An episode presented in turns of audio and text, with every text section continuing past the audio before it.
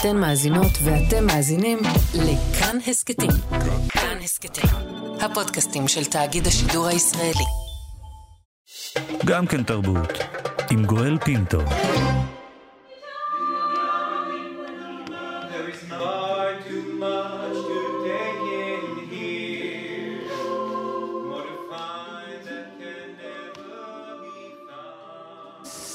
אתם אה, שומעות ושומעים את הצלילים, בוודאי אה, זיהיתם אותם. אה, אורח חשוב לי באולפן עכשיו. הוא היה ג'פר באלאדין.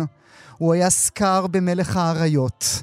הוא היה מבקר המסעדות הנחשב אנטון ברטטוי. הוא היה פמוט לומייר בהיפה והחיה. והוא היה גילדרוי לוקארט בהארי פוטר, ועוד ועוד ועוד. אין צורך שאכביר במילים. אלי גורנשטיין מהשחקנים, הזמרים והמדבבים החשובים שהיו פה, שבימים אלה מצליח ללהטט בין אהבות דוד, מחזה מוסיקלי של יהושע סובול בצוותא, החתן המושלם של רוחלה, של סביון ליברכט ב- ביידישפיל, וניה של צ'כוב בעיבוד של איתי טירן בקאמרי, ובנוסף להכל גם נותן, נותן קולו בשיר בסדרת קונצרטים של האנסמבל הקולי הישראלי, שכולו שירים מתוך סרטי דיסני. רק מלקרוא את כל זה אני התעייפתי ולא עליתי אפילו על הבמה. אלי גורנשטיין, בוקר טוב לך. בוקר אור. איזה כיף שאתה נמצא איתנו. נכון, כיף הדדי. תשמע, הסתכלתי ברשימת ההופעות השונות בכל הדברים שאתה לוקח בהם חלק כן. בחודש יולי. אז כן. קודם כל, יש לך חודש מאוד עמוס אם לא ידעת.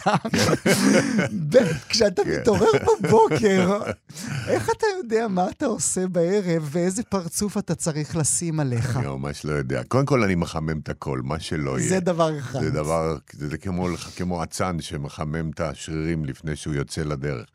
אני יורד לסיבוב עם הכלבה, אני שותה מיץ לימון, אה, טרי, ואז אני אוכל ארוחת בוקר טובה ואני מחמם את קולי. ואז אני מתחיל להסתכל על היומן, לראות מה קורה. ובאמת יכולים ביום אחד להתרחש, להתחולל הרבה דברים מגוונים, שונים לחלוטין. וזה... מה אתה עושה להלך הרוח שלך? איך אתה יודע אם אני צריך להיות הפמות היום? לא, הפעמות כבר, בואו בוא, בוא נעשה סדר. אם, אם אני צריך להיות דיסני היום בערב, אה, או אם אני צריך כן, להיות נכון. צ'כוב, היום נכון, יש- בערב. תשמע, זה, אתמול למשל, אתמול היה לי בבוקר חזרה עם יובל בן עוזר והאנסמבל הקוליאל לקראת ההופעות שלנו של דיסני, ומזלי שהיה לי איזה שעה וחצי, הלכתי לאכול והצלחתי אפילו לרדם 30 דקות, ונסעתי לבית ציוני אמריקה לשחק את, אה, את שלוים מארוחה החתן המושלם. ותדע לך שאני בחיים לא דיברתי יידיש. שזה מדהים אותי, הקטע כן, הזה. נסביר כן. למאזינות ולמאזינים, אתה משחק ביידישפיל בתפקיד מרכזי, כן. ואתה לא דובר את השפה. לא, אני, אני לקחתי את זה כאתגר. ססי פנה אליי הרבה, ססי קשת, האומן האל אומנותי, כמה פעמים, כל מיני פרויקטים, ושום דבר לא ממש עניין, אבל ברגע שאתה, אתה יודע, שחקן זה תפקיד. קודם כל, המחזה והתפקיד. ברגע שאתה רואה תפקיד טוב, אתה לא יכול... קראתי את המחזה שוב בעברית, זה מחזה נפלא של סביון ליבריכט. הייתה רק בעיה שלא, בחיים לא דיברתי יידיש. אז אמרתי לעצמי, אם אני אגיע, אצליח להגיע ליום הראשון של החזרות בעל פה עם התפקיד, אני מסודר. ולקח לי, חצי שנה עבדתי על זה. התחלתי עם זה שלמדתי, שמעתי את ה... ביקשתי הקלטה של התפקיד ביידיש. ואצלי אצלי הכל זה מוזיקה. כולל עכשיו שאני מדבר איתך, זה צלילים, זה החלפת צלילים. שמעתי, הבנתי את המוזיקה של השפה, ואז ברגע שלמדתי את המצלול, הזזתי את ההקלטה, והתחלתי לתרגל את זה וללמוד בעל פה, וה, והדמות פרצה מאליה. זה מדהים, כאילו היה לי את המצלול של השפה בתת הכרה, כאילו... כי לא, אצ- אצלנו זה תרבות גרמנית. אני, אתה יודע, סבא שלי היה פליקס ולץ', החבר של קפקא, ש- קפקא, זה- דיברו גרמנית, אבל גרמנית מפראג, אתה יודע, זה לא הגרמנית של ברלין. אבל אבא שלי, הוא, הוא היה צבר, אז הוא הסתובב, הוא קצת דבר ערבית, קצת יידיש, הוא כזה היה כזה מסתדר, כזה. ואיפשהו היה לי את המצלול בראש, וזה כאילו יצא... תשמע, אתמול אומרת לי אישה, איזה יידיש יש לך? זה יידיש ורשאית, נכון? מאיפה היידיש הזאת? אני הבנתי כל... זה, וזה הכי מפליא אותי, זה כאילו... זה היה שם, זה רק התעורר. ממש, זה בתת הכרה, זה הרי הכל מוזיקה, אנחנו עוסקים בצלילים.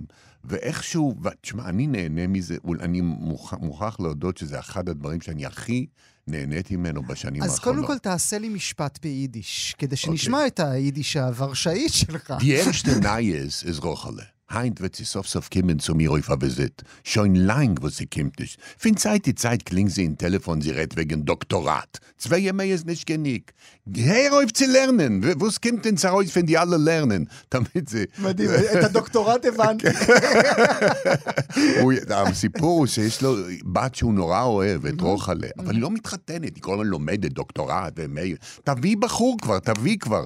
ואז היא מביאה בחור, והוא חוטף שוק, כי הוא רואה את הפנים, ואז הוא שומע אהרון, אהרלה פלדמן. אהרלה פלדמן, והוא... בקיצור, מבין שהדוד שלו היה הקאפו שלו במחנה ריכוז, ורצח, מסר את, את, הדוד, את האח שלו, את חיימקה, לנאצים, והוא תלו אותו לנגד עיניו, והוא לא מוכן שהיא תתחתן איתו. הוא פשוט לא מוכן. אני אעשה ספוילר, כי אנחנו כולנו ילדים, ואין בה תמיד... וקראנו כמה בשביס בחיים שלנו. כן, כן, כן, בסוף הוא מבין ש... הרי זאת הצגה על זיכרון, שצריך לעזוב את. הזיכרון בצד בשביל לתת לבת שלך לאהוב את מי שהיא רוצה לאהוב. אז אם כבר סיפרת את הסיפור הזה, אה, המאזינות והמאזינים עכשיו בוודאי מיד אורו עיניהם, כן. כי סיפור השואה מתחבר לעוד פרויקט שרק נכון, עכשיו ראינו, נכון, שעשית בכאן השני, 11, כן, וש- אה, שהוצג בדוק אביב האחרון, וזה אה, הסרט התיעודי על הקלטות האבודות של אייכמן שיריב מוזר נכון. ביים. שם אתה גילמת את אייכמן. כן. זו בכלל שאלה לשחקן בסדר גודל שלך ושחקן עם ההיסטוריה המשפחתית הפרטית שלו, האם בכלל לגלם את הדמון הזה? ממש לא, זה, זה אתגר, זה שוב אתגר, זה כמו ללמוד יידיש. Mm. זה אה, שחקן, ת, תדע לך, שרק מחפש אתגרים כאלה. אבל מוסרית אני שואל. מה, מה, אני עורך דין שהולך לייצג את הפושע? אני לא האוזנר שהולך, אתה יודע, אני שחקן, אני צריך לשחק אותו. ואני כבר שיחקתי פדופיל, ושיחקתי את הרוצחים בריצ'רד השלישי, אז זה הרוצח האולטימטיבי, נכון? זה הארכי רוצח. אבל אני מוכרח להודות פה ולספר סיפור, שבאתי, כי זה מה שכל הזמן אמרתי לשאלות כאלה של עיתונאים. והגעתי להקרנה בדוק אביב, וישבתי באולם וראיתי את הסרט, כי זה גם בצורת סרט, ה- מהמם, כן. וישבתי והייתה אימה בקהל, אימה מצמררת. ופתאום אני גם נבהלתי מעצמי. אני פתאום, הבן, הוא קם לתחייה, היה הרוצח הזה, והבן אדם שבמו ידיו רצח שניים וחצי מיליון יהודים. ואני כל כך נבהלתי וכל כך פחדתי מהקהל, שפשוט ברחתי מהאולם. כי בדרך כלל, אתה יודע, שחקנים אומרים, תודה כן. רבה שבאתם, תודה על המחמאות. תגידו לי שאני נהדר. כן. אני פשוט ברח, נסתי על נפשי, כי זה... זה באמת, יש בזה משהו, זה אחר. ואני זוכר כי ביום צילום עם האיפור, ששמתי את האיפור, הרי זה שוב מוזיקה, אני למדתי הרי את ה... זה לא, לא דיברתי בקול שלי. בעצם שפטטתי את קולו של אייכמן. ולמדתי את זה שוב, כמו שיר, כמו... כמו שאתה לומד מוזיקה, כמו תווים, אתה פשוט למדתי, היה את הקצב של הקטעים, האידי, הוא היה אידיאולוג, הוא לא כמו שהוא אמר במשפט, ביורוקרט שמילא פקודות, הוא מי שלא ראוי לעבודה, שילך להשמדה, וזה בגרמנית, זה יושב בקצב מאוד ברור, לעומת סיפור שהוא מספר ככה, שזה, הייתי, הגעתי, ראיתי את היידריך, והוא אמר לי, ואמרתי לו, תשמע, אתה יודע, והוא יש לו משפחה, ויש לו ילדים, והוא ככה מספר, ואז אז אתה לומד את הטמפו של הסוגים השונים של המונולוגים, כמו שיר. ואז uh, עשיתי את זה, ואני זוכר, עשיתי את זה באולפן, וכשזה יצא טוב, זה לא תמיד יוצא טוב, לפעמים באולפן צריך לסדר את זה אחר כך עם העריכה וזה. אנשים הצטמררו, אתה יודע, כי אני בעצמי גם נכנסתי לזה מין, זה נורא חזק, זה, כי, כי אתה רואה את עצמך פתאום בראי, עם הלבוש, עם המשקפיים הישנות, עם ה... יש לו את העברית הזה של, ה, של החיוך הזה, כל פעם שהוא משקר, ואתה עושה את זה עם הטקסט, וזה, זה, זה באמת חזק. אנחנו צריכים להודות על כל זה לאבא שלך? כל, כל כולך, כל המשחק, כל הקריירה, כל החיים האלה בזכותו? לאבא שלי דווקא? למה חשבת? כאילו, אני, אני, לא- שואל, אני תוהה למי צריך להודות. אני לא יודע, תשמע, אני לא... אני, אני, אני מאמין שאני יצור משותף של אבא שלי, אימא שלי, גנים, אה, ההורים שלי שרו באופרה, הם נפגשו באופרה הישראלית של אדיס דה פיליפ. הם, אה, אני ספגתי כל החיים שלי, גם אפילו את סינטרה קיבלתי מאימא שלי, התקליטים שלו נוגנו, ואני התחלתי לרקוד בסלון, ואימא שלי אמרה, אוי ואבוי, הוא יהיה רקדן. והיא הביאה את זה, היא בשנות ה-30 העריצה בפראג עוד. סמל של אירוטיקה וסקס, ומבחינתה במשפחה הקונסרבטיבית, אתה יודע, האינטלקטואלית, לאהוב סמל כזה, זאת הייתה הפקרות מוסרית מן המעלה הראשונה, אבל היא הריצה, יש, היה משהו בסנאט שעבר אליי גם, אתה יודע. אז מצד אחד יש את הנועם ההליכות וזה, אבל מצד שני כן יש את החיבור לרוצחים, את החיבור ל... אתה יודע, סינטרה הוא לא איזה סמל מוסרי, הוא, אתה יודע, הוא היה לו... הוא היה חלק מהג'מארה. הוא היה מפוקפק, אתה יודע, הוא, אבל זה מה שחינני בו. כי הוא גם מפלרטט, והוא גם אה, נדיב, והוא גם מאפיונר, והוא גם... ואיזה מוזיקליות, איזה... אז תשמע, זה, זה לד... לטעמי, זה כמובן עניין של טעם, אה, הוא זמר הפופ החשוב ביותר של המאה ה-20. ו... אבל מעניין אותי מסלול של אדם, האם יכולת לברוח ממנו, מהמסלול הזה? תשמע, אני רוצה להגיד לך שהדבר הזה, זה, הכל הייתה זרימה, מכיוון ש... אני גם ניגנתי בגיל 12 צ'לו, שעד היום אני עושה תפקידים עם הצ'לו שלי. ו, וממש לא היה, ו, ו, וההורים של אימא שלי היה פחד מהבמה. מצד אחד תשוקה על הבמה, מצד שני פחד אדיר. והיא אמרה, זה לא מקצוע, זה לא... תל... צריך ללמוד גם משהו אחר, לא לשים את כל הביצים בסל אחד. ויש לי תואר שני בחינוך. זאת אומרת, בעשר שנים הראשונות, בין גיל 20 ל-30, כבר הייתי כוכב ילדים, הייתה לי דירה, קניתי אוטו מהמקצוע, שחקתי בבימה, בקאמרי, טלפלא, זה, ו... ועדיין המשכתי ב-MA, ו... ו... וכשהבאתי לאימא שלי גם את ה-MA, אז היא אמרה, אז מה תעשה עם חינוך? מה, מה... אי אפשר היה לספק אותה. כלום אז... לא היה טוב לה. לא, שום דבר, לא. זה, זה היה... היה ביקורת מאוד חזקה. אבא שלי היה easy going, הוא אמר, כל דבר הוא אהב. אז היה כל הזמן את הכישרון, עד גיל 30 לא הייתי בטוח שאני אמשיך במקצוע. אז עשיתי את אחרון הפועלים, mm. את אדה גורדון של סובול, ששוב אנחנו עובדים ביחד, ו... ואז הבנתי, לא, אני בכל זאת שחקן יוצר. לא, כפי הנראה כן. ואז גם קיבלתי מלגה מקרן תרבות אמריקה ישראל, ונסעתי ללמוד ב-HB סטודיו אצל סטלה אדלר, ו...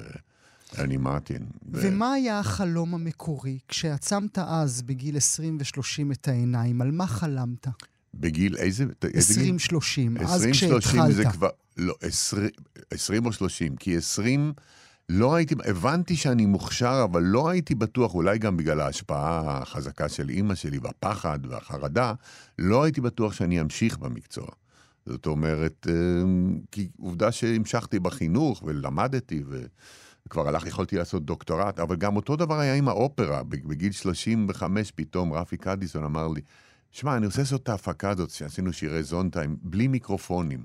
אמרתי, טוב, אני חייב לקחת שיעורי פיתוח קול. ואז התחלתי ללמוד אצל מורה, והוא אמר, listen, you have a diamond in your throat, you have to do something with your voice. ואז התחלתי ללמוד אופרה, והלכתי לאורי עופר, עזב אז את הקאמרי ופתח את האופרה הישראלית החדשה. ואני פוגש אותו ברחוב, ואני אומר לו, אורי, אני רוצה לנס... אתה, אני שומע שאתה פתחת אופרה, אני רוצה לבוא. הוא אומר, תבוא לאודישן. באתי, לקחתי את יוסי בן נון, שאז ליווה אותי בזונדיים, ושרתי, לה קלוניה. און ונטיצ'לו.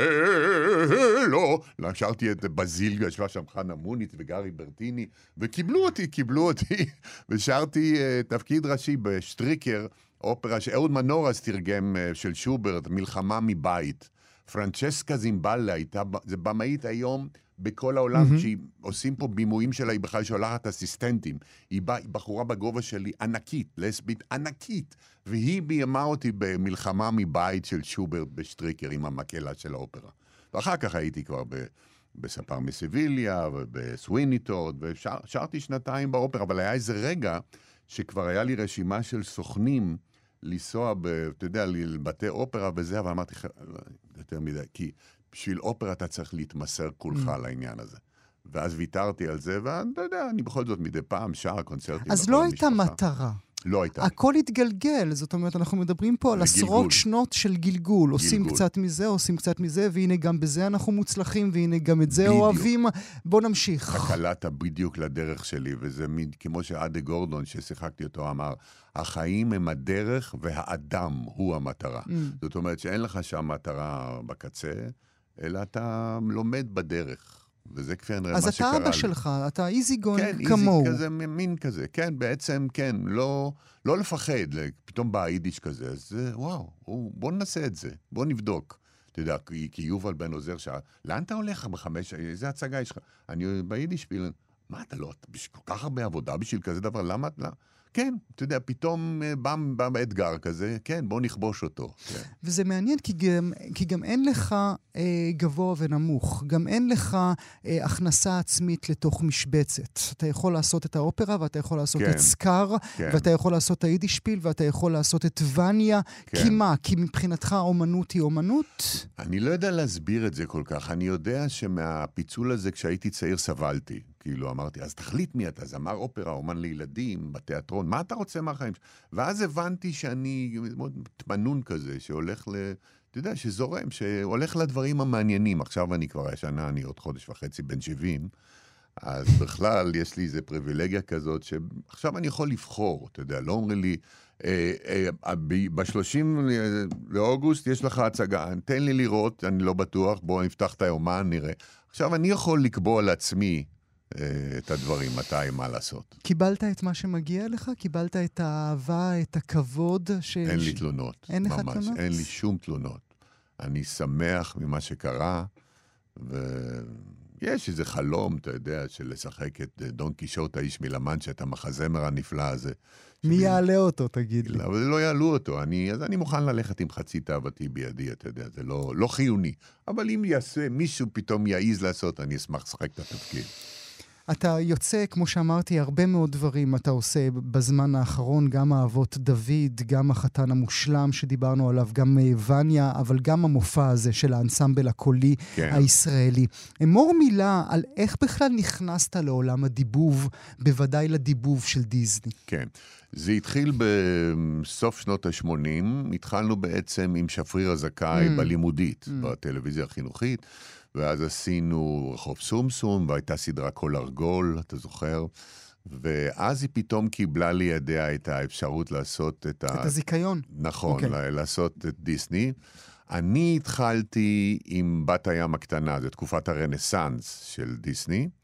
היא עוד התחילה קודם עם ספר הג'ונגל, עוד עם הגוורדיה הישנה, שלמה בר שביט, חיים טופול, ואז שם עוד לא הייתי. ובבת הים, ואחר כך כל תקופת הרנסאנס, אתה יודע, אלאדין, ומלך האריות, וטראזן, וגיבן מנוטרדם, וכל הסרטים הגדולים של שנות התשעים, זה באמת הייתה... אבל אז, אתה יודע, באנו לעבודה. לא, לא תיארתי לעצמי שזה, אתה יודע, יישא פירות בעתיד. אבל הייתם גם השמנה והסלטה של התיאטרון הישראלי, לא היינו, הייתם... קבוצ... היינו היית- קבוצה כזאת, דובה לרייזר, או את שחר, היינו כאלה, כאלה, אתה יודע, שחקנים של שפריר אהבה, ו... ולכל תפקיד עשיתי אודישן, דיסני לא יודעים מי זה אלי גורנשטיין. הם פשוט כל פעם בחרו את הקול שלי מחדש. עשיתי למעלה מ-80 סרטים, אתה יודע. זכיתי, כי פשוט... ה- הרעים הם עם הקול הנמוך, אז בדרך כלל זה הרעים, זה הקול שלי. חוץ מסבסטיאן ולומייר, שהם דווקא סימפטיים. אז, אה, אז יצא לי לעשות את, את, את כל תעשה באמת- לנו סקאר. הסקאר. תבונה כידוע ושכל, לכם הוענקו במשורה. אז די בפטפוט דברי הבל, והקשיבו כי יש לי בשורה. מבט מזוגג בעיניים, מעיד על ליקוי מאורות. תבינו שלא בשמיים מחליטים על חילוף הדורות. נתכונן! בראבו, בראבו, בראבו, כולם שם בקונטרול מוחאים לך כף, אתה לא רואה, אתה עם הגב אליהם. אתה אומר, הרעים עם הקול הנמוך, ואני ישר צחקתי כי כן, כי אתה הרעים עם הקול הנמוך, אבל בחיים הפרטיים שלך אתה לא הרעים עם הקול הנמוך, נכון? קשה לעצבן אותך, אתה כולך... אני יכול גם להתעצבן, אל תראה אותי איך כזה. זה נראה כשאתה מתעצבן? וואה, זה קצת כזה כמו, כמו שלואים ב- ברוחל החתן מושלם. תשמע, יוצא, אני תמיד חושב, אתה יודע, אומרים שחקן וזה, איך הוא יצא. השחקן יוצר את הדמות מעצמו, זה לא שהוא Mm. מביא, הוא לא מביא ממאדים איזה דמות, הוא, זה הוא. אז יש בי את הדברים האלה, שלא תחשוב. נכון שכלפי חוץ זה נועם הליכות, כן. וזה, כן. נחמדות, נחמדות, חיוכים. חיוכים וזה. אבל פתאום דווקא הג'ננה יכולה לצאת על איזה שומר בחניון שלא נותן לי לצאת, או איזה פקק, או איזה... על השטויות האלה יוצאים פתאום הדמויות. הדמויות האלה יוצאות החוצה, תאמין לי, ממש. זה... מדהים, בסצנה כן, ממש? כן, אני יכול פתאום לצאת, מה? אתה יודע, יכול לצאת כל, ה, כל, ה, כל הג'פארים האלה. הם יכולים לצאת ברגע אה, לא צפוי. אתה יודע, צריך להזכיר, אה, עם כל, כמו שהזכרנו עכשיו, כן. הנחמדות ונועם ההליכות והכול, הפתעת אותי, אני מניח גם רבים אחרים, לפני שנה, שנתיים, שלוש, אני כבר לא זוכר איזה כן. מערכת בחירות זאת הייתה. נכון. אה, כאשר לקחת חלק במין סרטון שהפך אה, ויראלי, שבו יצאת נגד אה, בנימין נתניהו. כן. אתה איש פוליטי בכלל, או שזה היה משהו נקודתי שלא יכולת יותר לשתוק? אני פוליטי ופרסמתי הרבה פוסטים, אבל יש לי תחושה, אשתי אמרה לי, אל תדבר עם גואל על זה. היום בבוקר מספיק כי עצבנת נמאס לה אנשים. מהטלפונים. אה, אה, כן, יש תגובות, ויש לי גם בני דודים ביביסטים וזה, אפילו שמזכירים מדי פעם, "אתה- איש יקר, ולמה לך? בשביל מה? עזוב, אתה מוכשר, עזוב את זה, למה? עזוב. אז אני היום אמרתי בבוקר, בסדר, היום בבוקר אשתי אמרה, תיזהר. אז בוא, אתה יודע, למען ה... כאילו, ה- יש, ברור שיש לי דעות, וכולם כבר יודעים את הדעות האלה בגלל הסרט הוויראלי הזה וזה, אבל אני החלטתי שאני, בוא, בוא, בוא נרגיע עכשיו קצת עם הדבר הזה. רק תגיד לי אם זה כן. מפחיד להיות בתוך סערה שכזו. זה מפחיד. תשמע, אני לפני הקורונה הייתי, שיחקתי בווינה גם בבורג תיאטר, הייתי, הייתה לי תקופה של שנה שלמה שהייתי בקאמרי, מסיים הצגה בעשר וחצי בלילה, נוסע לנתב"ג, נוסע ל- לשחק בציפורים בבורג תיאטר, וחוזר בחזרה לשחק, בק... היה לי תקופה כזאת. ו... ו... והתראיינתי בוואלה, אני זוכר, אה, אולי אחרי הסרט הזה שעשיתי, של מלך האריות, מלך ההנחיות קראנו לזה, ו...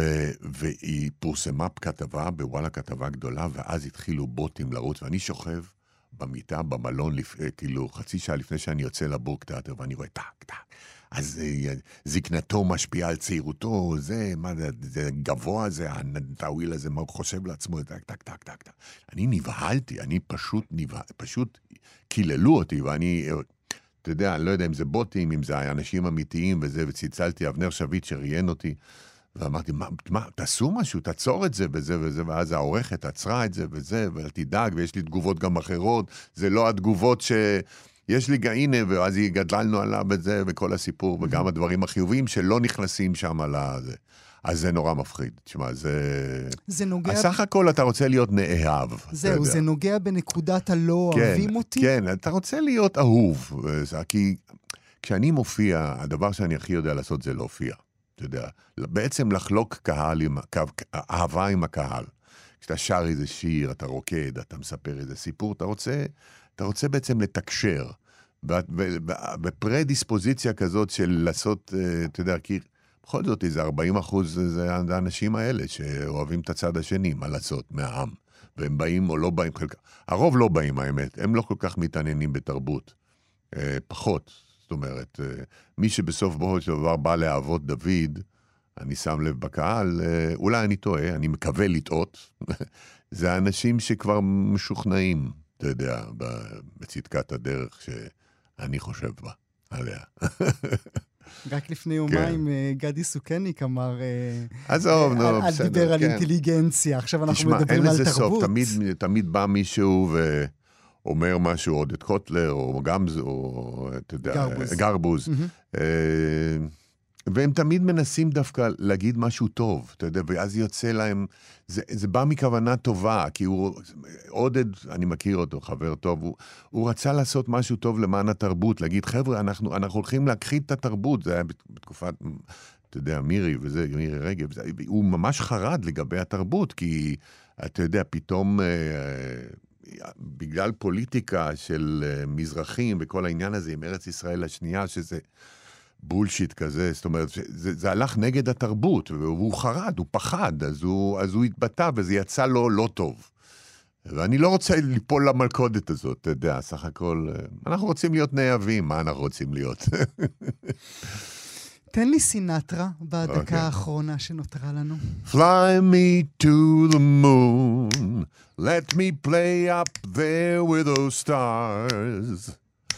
Let me be how spring is like on Jupiter and Mars. In other words, hold my hand. In other words, baby, kiss me. Why don't you sing a song? And I... פתאום שכחתי את המילים. Fill my heart with song and let me sing forevermore. You are all I long for, all I worship and do adore. In other words, please be true. In other words, in other words, in other words, I love you. בראבו, בראבו. אתה יודע, אני שומע אותך, כן. ואני אומר לעצמי, אתה לא חושב לפעמים באמריקה יכולתי להיות ליידי גגה? לא, לא, לא, בסדר. אתה יודע, היה לי פעם את המחשבות האלה, אז בסדר, אז הייתי בווינה, אתה יודע, בבורג תיאטר, תקופה קצרה, ואני מוכרח להגיד לך, שלמרות שהיא הייתה קצרה, מיציתי אותה. התגעגעתי לפה, והשריר הקפוץ במלון לפני, והבדידות, אתה יודע, לפני הצג... קיצור, פה זה הכי טוב. נאמר לכם שוב, מאזינות ומאזינים, סדרת קונצרטים, וולט דיסני אקפלה, עם האנסמבל הקולי הישראלי, קונצרט מחווה לשירים האהובים והמוכרים מסרטי דיסני, ומלבד זאת, כמו שאמרנו, גם האבות דוד בצוותא, גם החתן המושלם של רוחלה ביידישפיל, גם וניה בקאמרי, אין סוף דברים. אלי גורנשטיין, כבוד גדול, תודה שהיית איתי הבוקר. שמחתי, תודה לך. גם כן תרבות. ראשון עד רביעי בין תשע לאחת עשרה. רק בכאן תרבות. אתן מאזינות ואתם מאזינים לכאן הסכתים. כאן הסכתים, הפודקאסטים של תאגיד השידור הישראלי.